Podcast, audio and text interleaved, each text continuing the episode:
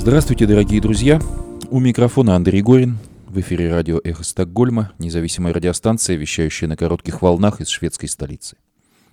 Мы были созданы в середине марта прошлого года по инициативе шведского интернет-провайдера Банхов, вскоре после начала российской агрессии против независимой Украины. Сегодня 3 ноября 2023 года. Полномасштабная война продолжается уже 618 дней – Эхо Стокгольма в эфире по вторникам и субботам на коротких волнах в диапазоне 31 метра, частота 9670 кГц, 10 вечера по Киеву и в 11 часов по Москве. Мы выкладываем наши программы на платформах Telegram, SoundCloud, Apple Podcast и YouTube. Сегодня в нашем выпуске. Мы продолжаем трансляции пятой антивоенной конференции Форума Свободной России, прошедшей 1-2 октября в Таллине, в которой приняли участие более 200 активистов из 33 стран мира – 9 ноября в 18 часов пройдет благотворительный аукцион Форума Свободной России, на котором будут разыграны интересные артефакты. Принять участие в акции можно очно в Вильнюсе или онлайн. К настоящему моменту отделение Форума Свободной России созданы уже в Германии, Финляндии и Латвии. Завтра, 4 ноября, в Стокгольме пройдет учредительное собрание Форума Свободной России в Швеции, о точном времени и месте которого мы напомним в ходе нашего выпуска. Также завтра состоится акция «Перформанс. День взятия Кремля», организованная в Стокгольме антивоенным комитетом Швеции Russians Against War. Сегодня в Стокгольме на Рауль Валенберг-Торе в рамках инициативы Bring Them Home Now был установлен стол субботней трапезы с именами заложников, захваченных террористической организацией Хамас в ходе нападения на Израиль 7 октября этого года. Также прошла церемония зажигания субботних свечей. Интервью с одним из организаторов акции Жаном Пьяном Бара слушайте в нашем выпуске. В прошлую пятницу, 27 октября, в магазине русской книги «Интербук» в Стокгольме прошла встреча с поэтессой, прозаиком, преподавательницей истории искусств, автором десятка книг Римой Марковой. В нашем выпуске Рима поделится своим ощущением текущего исторического момента, расскажет о своем творчестве и прочитает для наших слушателей стихотворение. А эта неделя началась с антисемитских беспорядков. В Дагестане они приняли отвратительную форму погромов, но эти погромы стали далеко не единственным проявлением новой волны антисемитизма – Волна, охватившая большое количество стран, многих застала врасплох. Почему происходит подобное обострение? Израиль обвинил докладчиков ООН в повторении пропаганды Хамас с упоминанием геноцида. Германия запретила любую деятельность, связанную с террористической организацией Хамас. Пропалестинская сеть Самидун также будет расформирована. Разведка США опасается, что бывшая ЧВК «Вагнер» может предоставить движению Хизбалла российскую систему ПВО. Республиканцы в Конгрессе США требуют от президента Джо Байдена дать Украине ракеты дальнего радиуса действия, о которых давно идет речь. Северная Корея поставляет России несколько типов ракет для поддержки ее войны в Украине наряду с поставками боеприпасов и снарядов, о чем уже сообщалось. Преступники и нарушители санкций против России используют лазейку в законодательстве Великобритании. Министерство финансов США расширило санкции против России в связи с вторжением в Украину и внесло в список десятки новых компаний – и физических лиц. Хроники репрессий в России. Экс-фотографа штаба Навального приговорили к 8 годам тюрьмы за комментарии в телеграм-канале. Суд приговорил к длительным срокам врачей и суррогатных матерей, обвиненных в торговле детьми из-за сопровождения суррогатного материнства.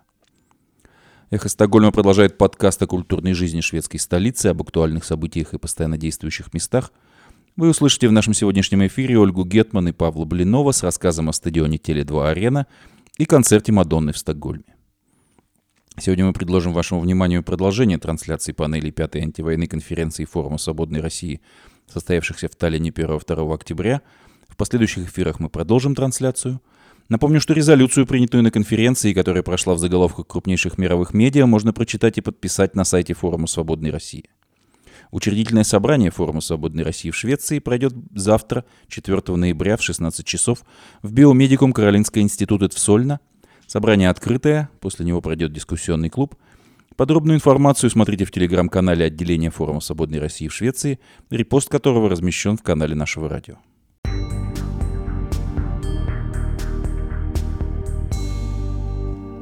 Завтра, 4 ноября, в Стокгольме состоится акция «Перформанс. День взятия Кремля», организованная антивоенным комитетом Швеции Russians Against War. Приближается так называемый День народного единства, написано в телеграм-канале антивоенного комитета Швеции Russians Against War, самый невнятный государственный праздник современной России. Пожалуй, единственный смысл этого прошедшего на смену Дню Октябрьской революции праздника в том, что коммунисты больше не могут бесплатно пиариться каждое 7 ноября. Стоит ли праздновать узурпацию Петроградского совета и разгон Временного правительства большевиками – это отдельный вопрос, но надуманность 4 ноября как даты для всенародного единства не вызывает сомнений.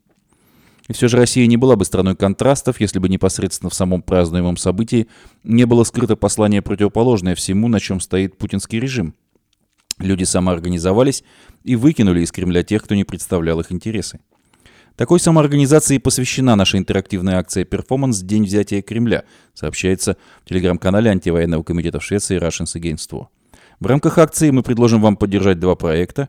«Идите лесом» – проект, помогающий людям, которые не хотят становиться военными преступниками, и «Зона солидарности», который занимается юридической поддержкой политических заключенных. Приходите поддержать и поучаствовать 4 ноября в субботу в 14 часов на площади Фри Украина Плац напротив русского посольства в Стокгольме.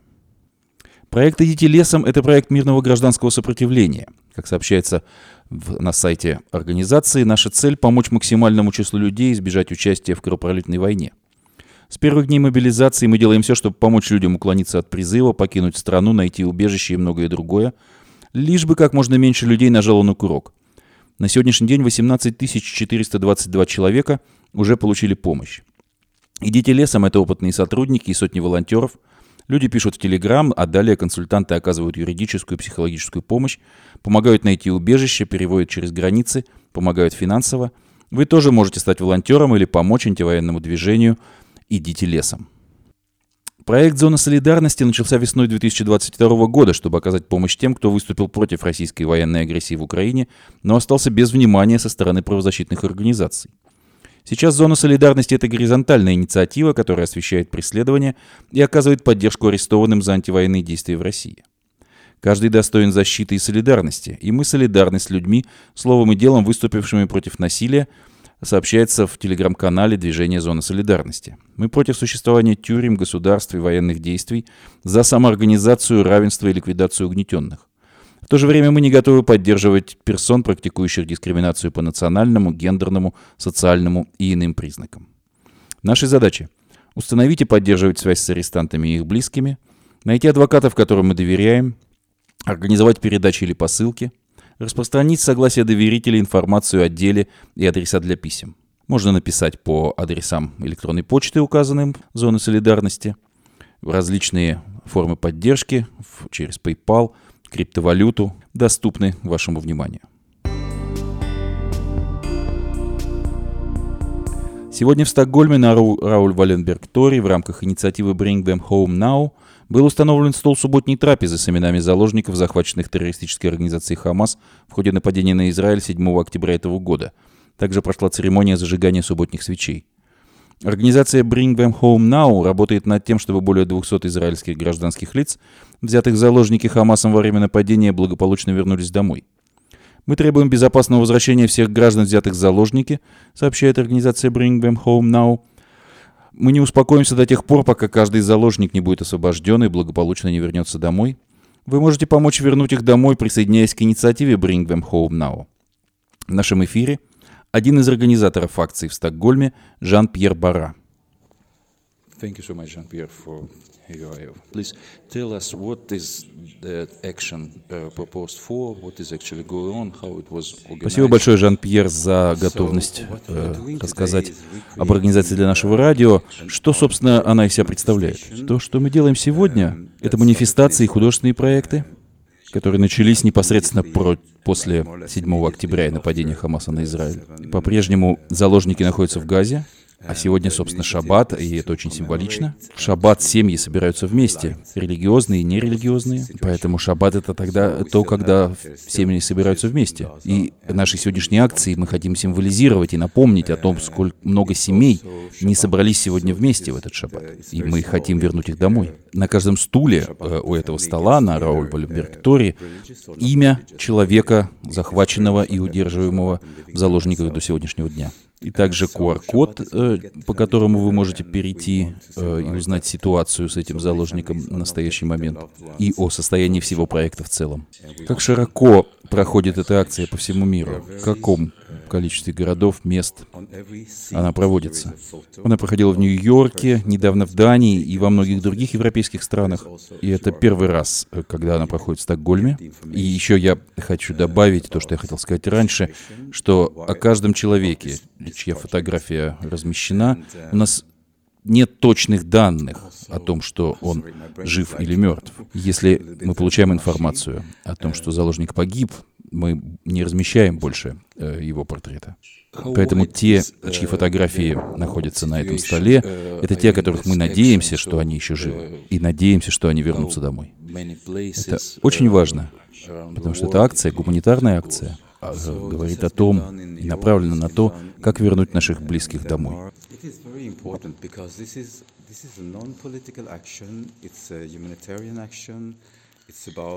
It's about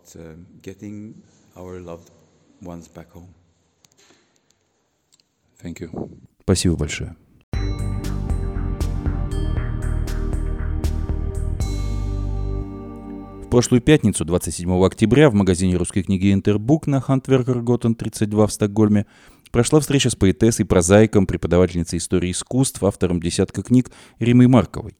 На встрече говорили о новой книге Римы, посвященной скандинавским художникам, об искусстве, о сегодняшнем дне, и слушали стихи. В нашем эфире Рима поделится своим ощущением текущего исторического момента, расскажет о своем творчестве и прочитает для наших слушателей свое недавнее стихотворение. Рима, расскажите нам, пожалуйста, из чего состоялось сегодняшнее выступление? Ну, это было как бы две части. Первая часть я представляла новую книгу.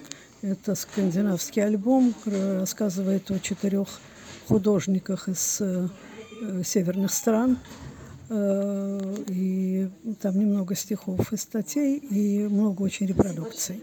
И смысл был в том, чтобы было много картинок, чтобы представить этих художников, которых в России вообще мало знают, кроме Монка. А, как оказалось, и в других северных странах не знают художников из соседних стран. Вот. А вторая часть – это стихи э, последнего времени, которые отражают нашу ситуацию сегодняшнего дня. Это все стихи, которые прозвучали, они написаны после начала войны в Украине? Э, да, ну, кроме единственного, который э, говорят, что не будет войны, говорят, что войну остановят. Вот это написано накануне войны, а все остальное, да, после начала войны. В чем вы видите свое поэтическое призвание вообще и вот в этих э, стихах в частности?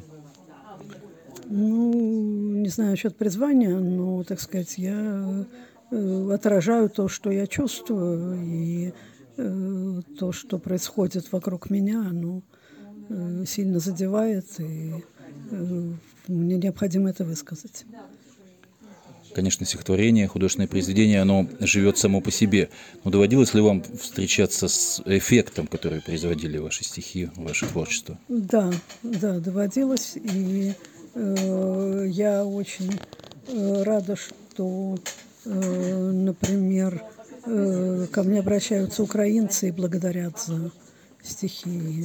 Это, вот, это очень мне приятно. Спасибо большое. Прочитайте, пожалуйста, нам стихотворение. Весна разливается, день прибывает. Я сегодня готова поверить в светлое завтра, которого не бывает. Потому что украинские бабушки – у меня на, бежавшие от обстрелов и взрывов, у меня на кухне кормят парнишку, бежавшего от призыва в армию, которая убивает. Не сбежал бы, погнали бы вместе со стадом, убивать их сынов, самому быть убитым. А сейчас они рады. Пусть он будет здоровым и сытым. И их сыновья уцелеют, дай Бог. Ешь, сыночка, ешь. Вот колбаса да пирог. Спасибо большое.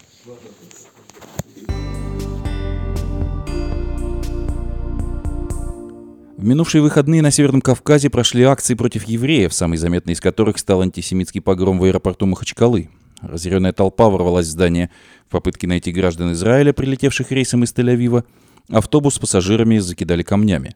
Погромщиков разгонял спецназ, израильских пассажиров пришлось эвакуировать на вертолете. Подробно писали о произошедшем, о том, как погромщики приняли хирурга из Москвы за израильтянина, устроили ему допрос и отобрали паспорт – анализировали, почему антисемитские беспорядки произошли именно на Северном Кавказе. Можно было бы объяснить погромы местными причинами. Мусульмане Северного Кавказа считают себя частью глобального исламского мира и симпатизируют палестинцам. Регион лихорадит по самым разным поводам из-за бедности, высокого уровня агрессии в обществе и так далее. Но, к сожалению, Дагестан далеко не единственное место, где евреи сейчас не могут чувствовать себя в безопасности. После нападения террористической организации «Хамас» на Израиль и бомбардировок газы в ответ, число инцидентов на почве ненависти к евреям выросло в несколько раз по всему миру. Во Франции – где проживает самая большая еврейская община за пределами Израиля и США, около 500 тысяч человек, за три недели произошло больше антисемитских инцидентов, чем за весь прошлый год – 819, сообщают СМИ. От словесных оскорблений, антисемитских граффити до угроз убийств в адрес евреев и физических нападений. В Каркасоне на юго-западе Франции на стене стадиона появилась надпись «Убийство евреев – это долг».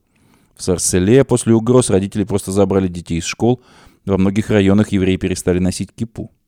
Из-за угрозы антисемитских нападений власти усилили охрану еврейских школ и синагог во Франции. В Австрии число преступлений на почве ненависти к евреям выросло на 300%, в Германии на 240%. В Берлине в здание синагоги бросили бутылку с зажигательной смесью, а некоторые еврейские семьи обнаружили на своих домах нарисованные звезды Давида, как во времена Холокоста. Мы всей своей историей несем ответственность за то, чтобы евреи могли жить в Германии свободно и безопасно чтобы им больше никогда не пришлось бояться открыто демонстрировать свою религию, свою культуру. Но сейчас этот страх вернулся, заявил вице-канцлер Германии Роберт Хабек. В Соединенных Штатах Америки мужчина с криками «Свободу Палестине и убивайте евреев» пытался проникнуть в дом еврейской семьи в Лос-Анджелесе, после чего в городе ввели усиленное патрулирование еврейских общин. Число антисемитских инцидентов в Соединенных Штатах выросло на 400%. Что примечательно, антисемитские настроения вспыхнули и в прогрессивных в кавычках университетах, где преобладают левые взгляды. Здесь объектами нападения активистов становятся студенты-евреи, и уже зафиксированы десятки подобных случаев.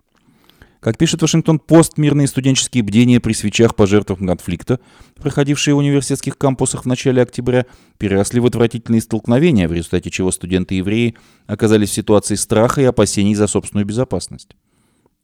Толпа, рыщущая по аэропорту в России в поисках евреев для линчевания, это страшно. Но не менее страшно, когда студент из Корнельского университета находит на доске объявлений сообщения с призывами перерезать горло евреям, сказал в интервью CNN Джонатан Гринблат, исполнительный директор антидефамационной лиги, американской еврейской неправительственной организации. Это антисемитизм, угроза евреям во всем мире. В Великобритании количество антисемитских инцидентов выросло на 1350% до максимума с начала сбора таких данных в 1984 году. Это самое страшное время для евреев со времен Второй мировой войны.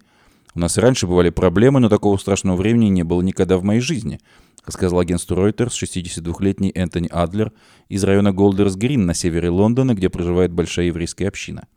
Адлер управляет тремя еврейскими школами. Две из них после 7 октября он временно закрыл, опасаясь нападений на учеников. В китайских социальных сетях, посты в которых в адрес евреев сыпется поток оскорблений, собирают тысячи лайков, и власти, в других случаях жестко децензурирующие контент в китайском интернете, не делают никаких попыток поставить этому заслон. Большинство антисемитских инцидентов в разных странах мира – это словесные оскорбления, угрозы в интернете, граффити, порча еврейской собственности, поджоги синагог – есть и физические нападения. Общей особенностью является то, что гнев по поводу гибели тысяч палестинцев в результате израильских бомбардировок Газы используется как оправдание для вербальной или физической агрессии по отношению к евреям. Еврей для них равен Израилю, равен убийству палестинских детей, объясняет французский политолог Нонна Майер мотивацию тех, кто стоит за антисемитскими атаками.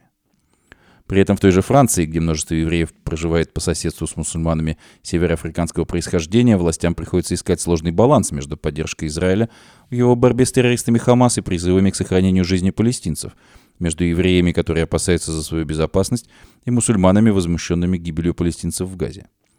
Но гнев по поводу израильских бомбежек Газа лишь одна поверхностная причина взрыва антисемитизма.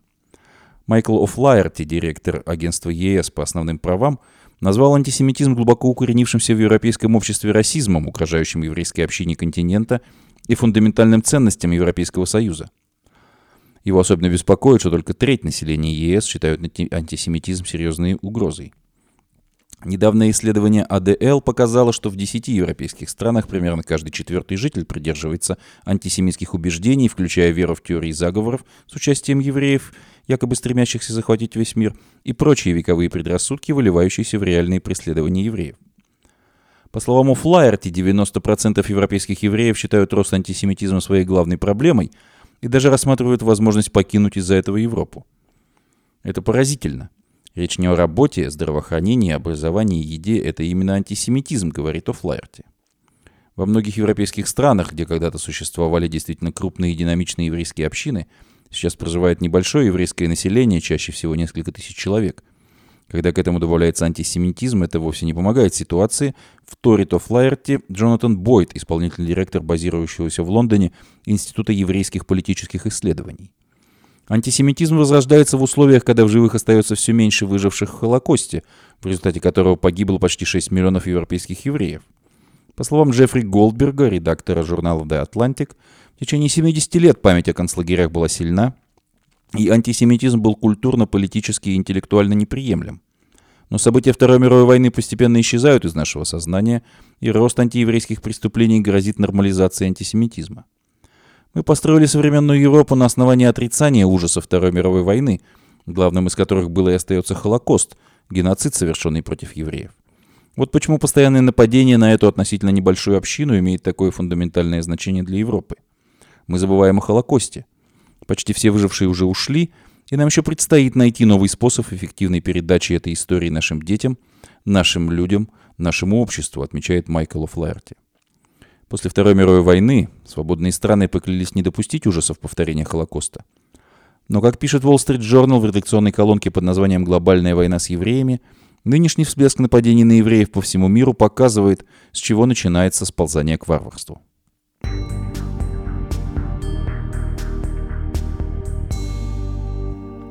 Израиль обвинил докладчиков ООН в повторении пропаганды террористической организации «Хамас». Несколько экспертов ООН в четверг выступили с заявлением, в котором содержались слова «геноцид» касательно населения Газы. Израиль в ответ обвинил этих экспертов в воспроизводстве пропаганды «Хамас». Семь специальных докладчиков ООН по разным гуманитарным вопросам в совместном заявлении сообщили, что, по их мнению, гражданскому населению Газы грозит геноцид, и что скоро будет поздно пытаться его предотвратить. Докладчики ООН призвали Израиль и его союзников – немедленно согласиться на прекращение огня, а Хамас отпустить всех заложников. Представительство Израиля при учреждениях ООН в Женеве заявило, что докладчики ООН воспроизводят пропаганду Хамас и что это Хамас использует гражданское население в качестве живого щита. Нынешняя война была навязана Израилю террористами из Хамас, которые 7 октября устроили бойню, убийство 1400 человек и похищение 243 детей, мужчин и женщин, говорится в заявлении представительства Израиля. Пресс-секретарь генерального секретаря ООН Стефан Дюжарик, отвечая на пресс-конференции на вопрос о заявлении докладчиков ООН, напомнил, что определить какие-либо события и действия как геноцид вправе только соответствующие органы ООН.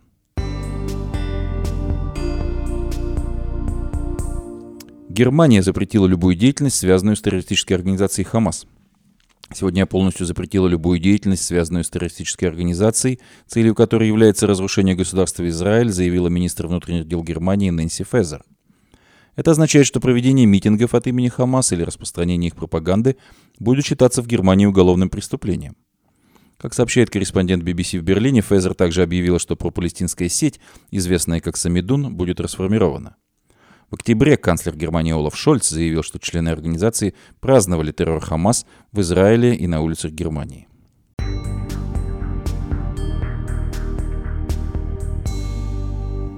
Разведка Соединенных Штатов Америки опасается, что бывшая ЧВК «Вагнер» может предоставить движению Хизбалла российскую систему ПВО, Газета Wall Street Journal сообщает со ссылкой на американских чиновников, что у разведки США есть опасения в связи с возможным сотрудничеством ЧВК «Вагнер» и ливанской группировки «Хизбалла», сражающейся против Израиля. По данным Израиля, издания разведслужбы США получили данные о том, что российская ЧВК «Вагнер» может отправить Хизбалле российскую систему ПВО, известную на Западе как СА-22. В России она носит название «Панцирь С-1». Это ракетно-пушечный комплекс противовоздушной обороны. Один из американских чиновников заявил, что Вашингтон не подтвердил факт отправки этой системы, но он отслеживает переговоры между ЧВК «Вагнер» и «Хизбалла», и возможность таких поставок вызывает большие опасения. Газета напоминает, что Соединенные Штаты Америки отправили в Восточное Средиземноморье свой авианосец, пытаясь таким образом предотвратить активное участие Хизбалла в войне террористической организации «Хамас» против Израиля. Wall Street Journal продолжает, что наемники ЧВК «Вагнер» действуют в Сирии, где также присутствуют члены Хизбалла, военизированной группировки, которая опирается на поддержку Ирана.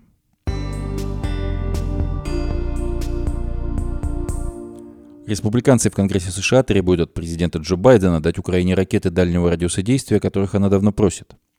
Группа высокопоставленных представителей республиканской партии в американском Конгрессе обратилась к президенту Джо Байдену с настоятельным призывом как можно скорее предоставить Украине ракеты большего радиуса действия, чем тот соглашался давать ей до сих пор. Как пишет Reuters, письмо, датированное 1 ноября, текст которого имеется в распоряжении информационного агентства, демонстрирует продолжающуюся поддержку Киева со стороны большинства американских законодателей от обеих партий, несмотря на возражения против дальнейшей помощи от некоторого числа конгрессменов.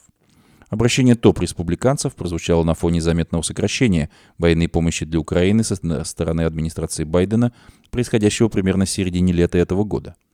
В октябре Киеву было поставлено вооружение лишь на 350 миллионов долларов, что существенно ниже, чем в среднем с начала полномасштабного российского вторжения в феврале 2022 года.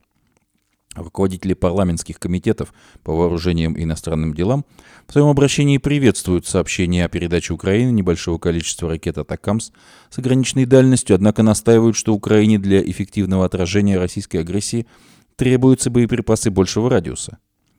У Украины по-прежнему сохраняется экстренная потребность в средствах нанесения ударов на большую глубину – в частности для поражения целей по всему Крымскому полуострову, говорится в обращении, подписанном Майклом Макколом и Майком Роджерсом из Палаты представителей, а также сенаторами Джеймсом Ришем и Роджерсом Уикером.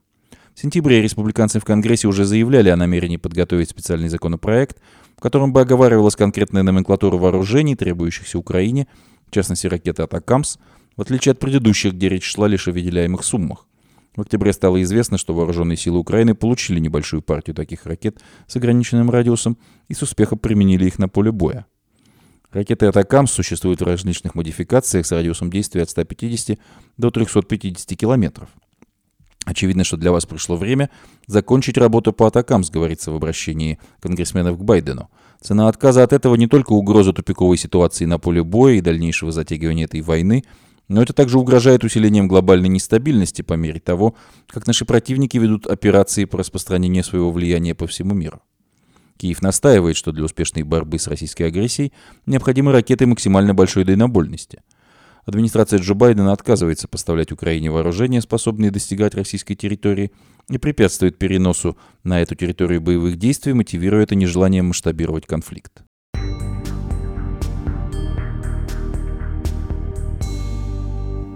Северная Корея поставляет в Россию ракеты нескольких типов для поддержки ее войны в Украине наряду с поставками боеприпасов и снарядов, о чем уже не раз сообщалось.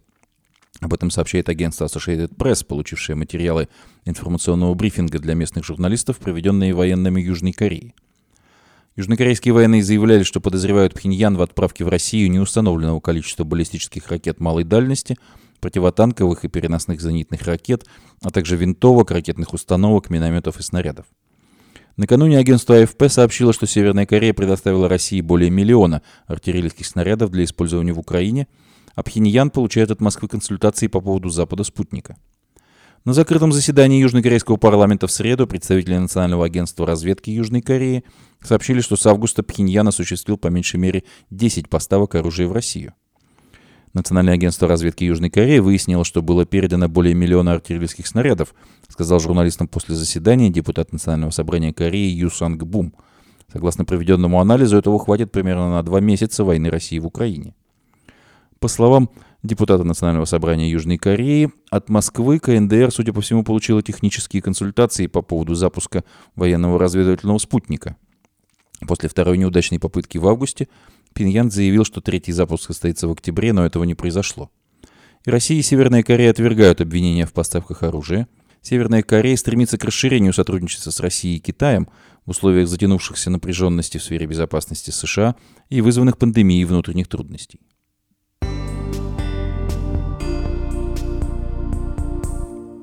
Преступники и нарушители санкций используют лазейку в законодательстве Великобритании – как удалось выяснить BBC, офшорная фирма помогла создать несколько компаний, которые используют члены ближайшего окружения Путина, в том числе одну, скрывающую яхту покойного Евгения Пригожина.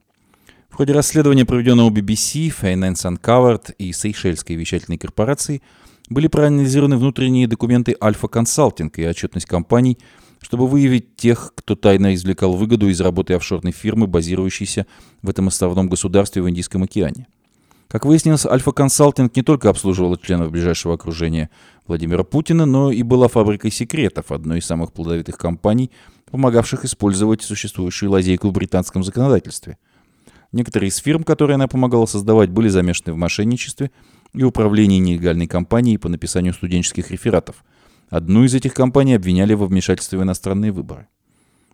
Одним из тех, кто пользовался услугами Альфа Консалтинг, был глава группы компании «Вагнер» Евгений Пригожин, погибший в августе этого года. Его компания Beratex Group Limited подпала под санкции США в 2019 году как подставная фирма, скрывавшая принадлежащие ему частный самолет и яхту.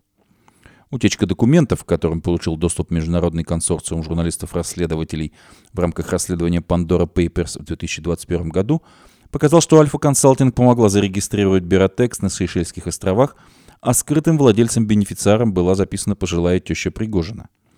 Альфа Консалтинг заявлял, что никогда не была вовлечена в какую-либо деловую деятельность с Бератекс.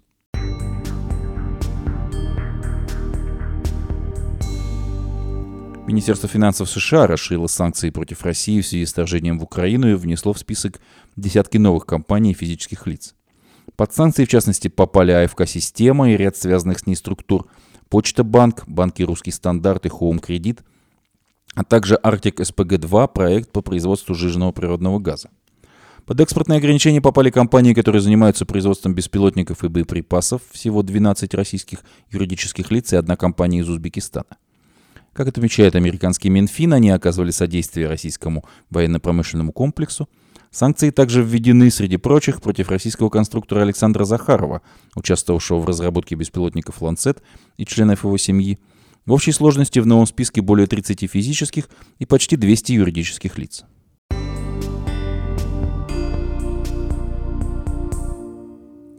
Хроники репрессий в России. Экс-фотографа штаба Навального приговорили к 8 годам тюрьмы за комментарий в телеграм-канале. Суд в Москве приговорил фотографа Александра Струкова, сотрудничавшего со штабом Алексея Навального, к 8 годам колонии за комментариев под постами в телеграм-канале издания «Знак.ком», которая прекратила работу в марте 2022 года из-за фактического введения военной цензуры в России после вторжения в Украину. Помимо этого, Струкову назначили штраф в 200 тысяч рублей и на два года запретили администрировать сайты в интернете, сообщает правозащитный проект «Первый отдел». Струкова задержали в январе прошлого года. Против него возбудили уголовное дело по статьям о публичных призывах к терроризму, оскорблении чувств верующих и возбуждении ненависти в интернете – как отмечает первый отдел, в деле Струкова присутствовала экспертиза нынешнего, ныне воюющего в Украине якобы эксперта Даниила Михеева, который посчитал, что высказывания содержат признаки ненависти и вражды к лицам русской национальности и направлены на совершение террористических действий. Защитникам удалось убедить суд, что Михеев некомпетентен, но это привело только к уменьшению числа вменяемых Струкову комментариев. Во время следствия Струков находился в московском СИЗО-7. В сентябре он рассказывал, что там его подвергают травле – в частности, по словам Струкова, экс-наемник ЧВК «Вагнер» предлагал другим арестованным блок сигарет за его избиение, но никто на это не согласился. Свободу Александру Струкову, свободу российским политзаключенным.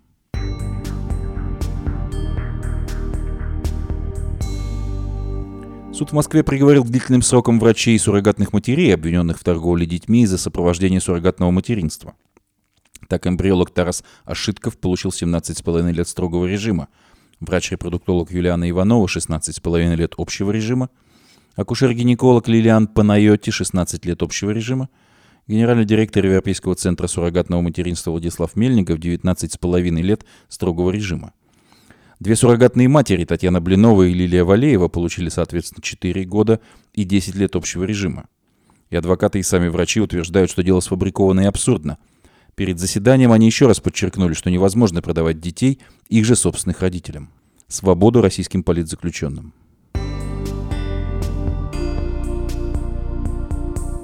Девятого ноября этого года Форум Свободной России совместно с гуманитарной инициативой Action for Life проведет в Вильнюсе благотворительный аукцион.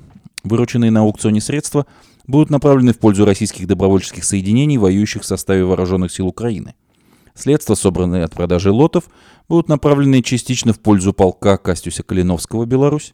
Чем больше средств мы соберем, тем больше добровольцев будут качественно обучены и экипированы, прежде чем отправиться в зону боевых действий, написано в телеграм-канале, в посте телеграм-канала Форума Свободной России, сообщающем об аукционе. Среди лотов артефакты войны, предметы, представленные самими добровольческими батальонами, работы украинских и российских художников. Специальные лоты лично представит Гарри Каспаров. Список лотов пополняется, информацию о них публикуют в мероприятии Facebook. Партнеры аукциона Форум свободной культуры слова «Нова», Съезд народных депутатов, Политическое объединение российских иммигрантов, Гражданский совет. Начало аукциона в Вильнюсе в 18 часов 9 ноября, организационный взнос 10 евро, необходима регистрация. Принять участие в розыгрыше лотов можно будет и дистанционно.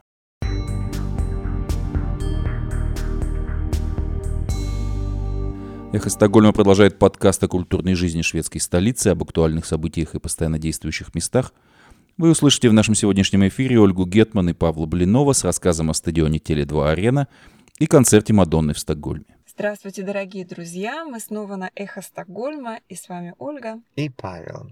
Это наш культурный дайджест. Мы хотим вам сегодня рассказать о арене Телетво, которая находится возле бывшего названия Глобен или Авичи, и концерте Мадонны. Про эту арену хочется сказать отдельно, потому что до 1989 года это место, где сейчас находится арена, было одним из самых культурных мест, где проходило большое количество мероприятий. И когда решили построить э, одну большую арену, то количество этих мероприятий даже увеличилось, потому что устраиваются не только спортивные мероприятия, но и банкеты, и семинары, и выставки, и, конечно же, концерты. В Стокгольме несколько арен, и они все достаточно новые. Есть еще один старый старинный стадион, которому больше ста лет, и это был стадион, приуроченный к Олимпиаде, которая была в 1913 году. И на самом деле в Стокгольме не было больших арен очень долго. И единственная была арена в Швеции, это Леви в Гетеборге, и именно туда съезжались все, будь то концерты, будь то какие-то большие футбольные мероприятия, но в Стокгольме практически не было своей большой арены. Эта арена была построена, кстати, с учетом шведского дизайна, и учитывались э, многие факторы того, какая природа в Швеции, Климат. Климат, да, и очень много деталей из э, светлого дерева, очень много прозрачных стеклянных опор. Эм, на самом деле есть еще очень интересный фактор, э, поскольку возле Телетво арены находится Авичи арена, которая сейчас называется, это бывший Глобан. И Глобан, это, э, он участвует в некой солнечной системе, которая находится в Стокгольме. И сам Глобан является Солнцем, как раз планетой Солнца. Вообще таких зданий очень мало в виде шара и конечно, привлекает э, многих туристов своей такой необычностью. Он виден издалека и украшает, конечно, очень э, панораму Стокгольма. Ну да, какой-то делают особенность этому городу. О Глобине мы и о вечерине мы еще расскажем вам. Э, мы побывали на концерте, концерте Мадонны. Это ее тур, называется Celebration Tour, посвященный ее 40-летней деятельности на сцене.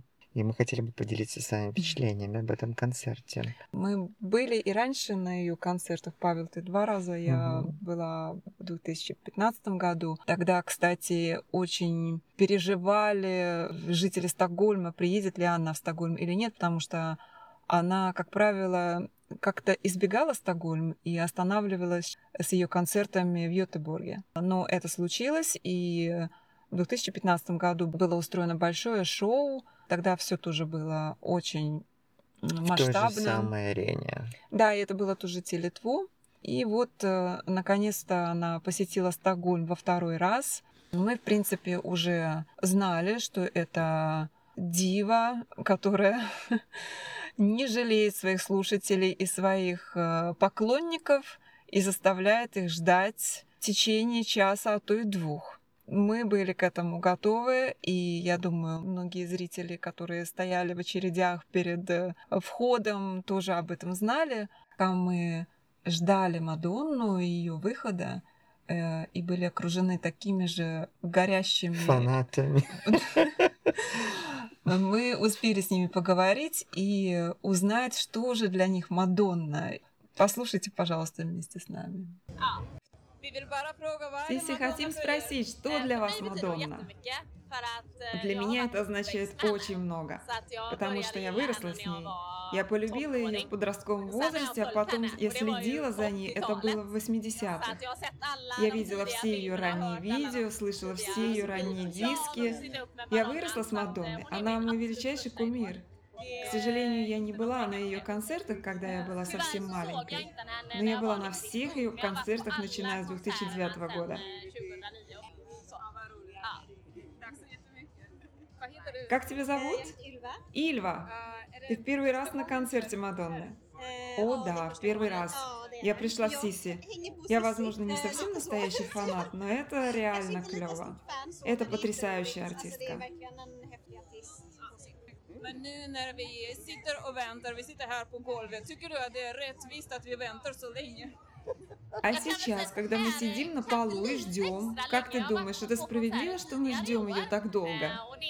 Я бы сказала так. Возможно, слегка чересчур. Но я была на двух других концертах в этом году, и в этот раз это длится уже больше получаса. Нам придется еще немного подождать. Если рассуждать, что, возможно, это последний раз, кто знает, нам предстоит пожертвовать нашим здоровьем и временем. Спасибо. Сам концерт был очень интересен тем, а, то удивление, сколько ей лет, 65 лет ей на самом деле уже сейчас. Она отпраздновала в августе. И как она не потеряла эту энергию, на самом деле. У нее уже не столько энергии, сколько было когда-то, когда она была молодая, но это заметно, что она еще ее имеет, эту энергию. Видно, что она тренируется, занимается, что это великий труд, но само по себе шоу было затратным, э, было все, и был огонь, воды, наверное, только не было. А так все, и фейерверки, и краны, и танцы, и лазеры, и свет, и прожекторы, и все что угодно. То есть ее шоу, они всегда такие достаточно помпезные. Она бы, наверное, не была Мадонной, если бы не устраивала шоу с таким количеством декораций. У нее контракт с Live Nation, и это организаторы концерта на самом деле. А, она подписала его давно на несколько туров. И она не является тем человеком, который или артистом, который получает процент. Она является совладельцем Live Nation. Ну, имеет право. Я думаю, что да. В этот раз она в Стокгольме э, была на сцене со своим сыном Рокко, которому уже 23 года. И с двумя дочерьми. Да. И сын был на сцене, он, э, она оставила, э, поставила фотографию на своей странице после концерта и поблагодарила Стокгольм и э, поставила оценку 10 из 10. Но единственный был казус, она э, вместо шведского флага поставила датский флаг несколько флагов. Да. Но я думаю, это был не казус, а на самом деле это был некий подвох, поскольку до Стокгольма она была в Копенгагене. Я так подозреваю, что не она сама ведет этот дневник. Нет, скорее всего. И, видимо, да. ее сотрудники что-то перепутали. Да, я думаю, даже не перепутали, если даже и она сама ведет. Я подозреваю, что это был тонкий ход, поскольку в Копенгагене у нее не было, скажем так, большой любви со стороны публики и организаторов. И было очень много критики сразу после ее концерта. Э, и таким образом она все равно отметила каким-то моментом Дании. Кстати, что... в Копенгагене она не опоздала на два часа. два часа и даже продлила свой концерт. Так что нам нужно было ехать в Копенгаген. Да, хотя мы получили то, что хотели. На самом деле мы были очень близко от сцены, мы видели ее так близко, что могли уловить ее даже взгляд. А, я запечатлела этот момент, когда, как мне показалось, она посмотрела прямо мне в глаза, и я решила, что я это запомню на всю жизнь, потому что больше такого, наверное, со мной не случится. Конечно, поражал ее балет, ее танцоры. То есть в этот раз она не брала э, свой банд э, музыкантов, Это был э, действительно celebration с феерическим выступлением танцоров высокого класса. Костюмы и хореография, сами постановки, э, насколько продуман был каждый выход и как это было подкреплено историей песни и текстом. Это действительно большая, большая, огромная работа, и надо ей сказать большое спасибо за ее труд. Э, в концерте э, прослеживалась линия ее жизни. Она рассказала историю о себе не от первого лица. Это был ведущий, как бы конферансье, который развлекал тоже публику в каких-то фрагментах. И была рассказана история ее жизни, ее как бы карьеры. Она пела песни маме, посвятила. Она рассказывала о своих детях. Она делилась своими впечатлениями о происходящем в мире сейчас. И то, как она настроена против войны желает только, чтобы была любовь и мир. Больше ничего. Мы все, которые знаем э, ее песни и видео, и вообще историю ее становления, ее карьеры, смогли пройти сквозь э, все эти года вместе с ней. Это был действительно праздник. Мы праздновали ее сорокалетие ее карьеры вместе с ней, потому что очень было много знакомых моментов, которые все узнавали, с радостью принимали. Даже сама сцена была сконструирована в форме торта, то есть казалось, что мы действительно на каком-то празднике. Персонально для меня это было как возвращение в детство, в юность когда я слушал ее, мне было приятно. Это была некая история моей жизни тоже. Да, мы все ассоциируем себя с этой музыкой. Наше поколение поклонники ее таланта. Кому-то, может быть, что-то не нравилось и до сих пор не нравится, но отрицать факт ее величия, наверное, э, никто не будет. То, чего она добилась, и как она сама рассказывала прямо на концерте, как она приехала в Нью-Йорк, бедная девочка с Мичигана, и у нее было только 35 долларов э, на такси. И это удивительно, конечно, что у нее так все получилось. Трудоголик, это заметно. Она имеет некий талант, но это не талант большой певицы с гениальным голосом у нее. А я не думаю, что она и сама об этом когда-то говорила, что она великолепная певица. Она все время хотела стать балериной и быть танцовщицей. Но поняла, что большую карьеру не сделать в качестве балерины. И в какой-то момент она начала петь, и это принесло ей успех. Но это все через труд, труд и труд. Она всего добивается. И у нее даже есть такое выражение. Она говорит, что только те люди, которые не любят свою работу, ездят в отпуск. То есть тем самым она говорит, что она любит свою работу, что она полностью себя посвящает своему труду. Конечно, когда э, все детали продуманы и отрежиссированы, отрепетированы, понятно, что это очень энергозатратно, и Мадонна в этом плане, наверное, одна из самых больших тружениц на поп-сцене. Ну, потом все певицы, которые пришли вслед за, за ней, те, которые помоложе, они так или иначе все равно ее копируют или каким-то образом пытаются ей подражать или перепеть, или даже где-то, может быть, как-то в ее стиле выглядеть. Но она была первая. И тем самым она как бы дала своим опытом, своим таким вот напором некий старт, и вслед за ней появились другие смелые певицы, которые могли тоже заявить о своей сексуальности, о своем мнении, желании, и не быть марионеткой в руках продюсера. Ну, кстати, то, что она взяла своих детей на сцену, таким образом показала их миру и молодая дочь, которая очаровала, наверное, всех. Я думаю, у нее впереди большая танцевальная, может быть, и даже карьера певицы. Она повторила шаг Бейонсе, которая тоже продвинула своих детей таким образом. Но действительно талантливые дети и дочь, которая играла за роялем, да, есть э, чем гордиться, есть э, что продемонстрировать. Эм, если немножко вспомнить э, историю Мадонны, Мадонна на самом деле это не псевдоним ее, у нее действительно имя Мадонна. Мама ее назвала Мадонна, Луиза Вероника Чиканне. И это привязка к церкви только потому, что ее родители были очень-очень католической такой семьей, и, видимо, ей хотелось вырваться из этой всей э, истории католической, поэтому она была такой бунтаркой. И откровенно заявила, что ей не нужно быть артисткой какого-то масштаба маленького, ей нужен весь мир. Она его завоевала. Mm. Какое выступление тебе понравилось больше всего? Какая песня? Э, сложно сказать, они все были, каждый хороши по-своему. Наверное, вот сам выход ее был сразу такой достаточно эффектный.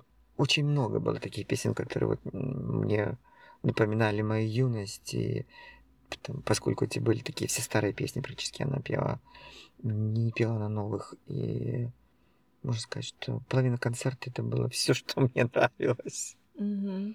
Да, это были все хиты, все узнаваемые мелодии. Честно говоря, я больше внимания уделяла ее танцорам, потому что такое редко увидишь, когда такие слаженные э, движения. Мне очень понравилось. Я обращал внимание тоже, ну, это по, по роду моей деятельности, естественно, э, костюмы я ожидал лучшего и большего. Я потом пересмотрел на видео, то, что я сам снимала, на видео других людей. А, меня удивило, насколько они плохо сидят, эти костюмы. И они практически были не очень качественного образца. То есть они были сделаны, видно, что очень быстро. Возможно, это был уже дубляж, поскольку всегда их и 2-3 э, идет сета, то есть набора с каждым костюмом может что-то случиться, поэтому всегда есть запас. Но то, что меня удивило, что даже этот черный корсет и пиджак, который был на ней, который делал ателье Жан-Поля Готье, но было не очень хорошего качества пошива. Это меня безумно удивило, поскольку я люблю тоже Жан-Поля Готье, и то, что мы видели с тобой когда-то в Париже, это было потрясающе. Ну, это очень напоминало, кстати, шоу Жан-Поля Готье. Очень, очень. И в плане движений, и в плане тех же костюмов, то есть это был такой рассказ про песню. Образы самой же Мадонны в разные года.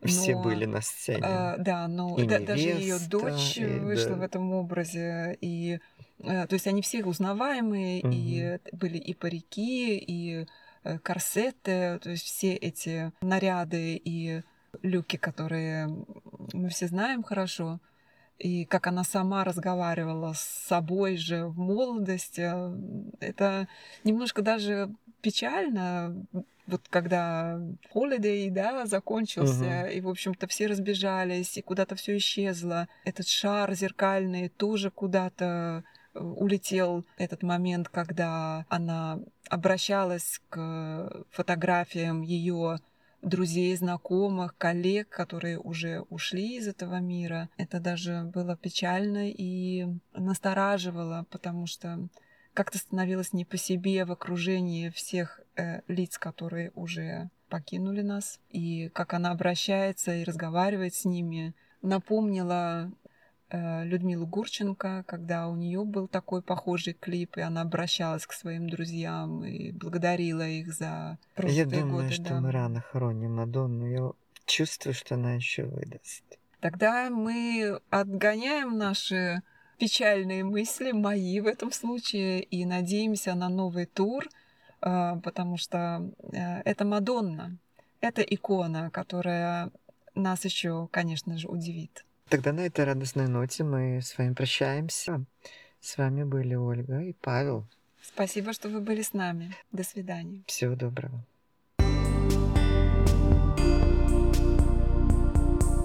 Повторю еще, что учредительное собрание Форума Свободной России в Швеции пройдет уже завтра, 4 ноября в 16 часов в Биомедикум Каролинского института Сольна.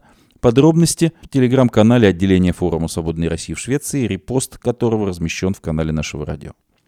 А наша сегодняшняя программа подошла к концу. Эхо Стокгольма в эфире по вторникам и субботам на коротких волнах в диапазоне 31 метра, частота 9670 кГц в 10 вечера по Киеву и в 11 часов по Москве. Мы выкладываем наши программы на платформах Telegram, SoundCloud, Apple Podcast YouTube. Всего вам доброго. До новых встреч в эфире. С вами был Андрей Горин. До свидания.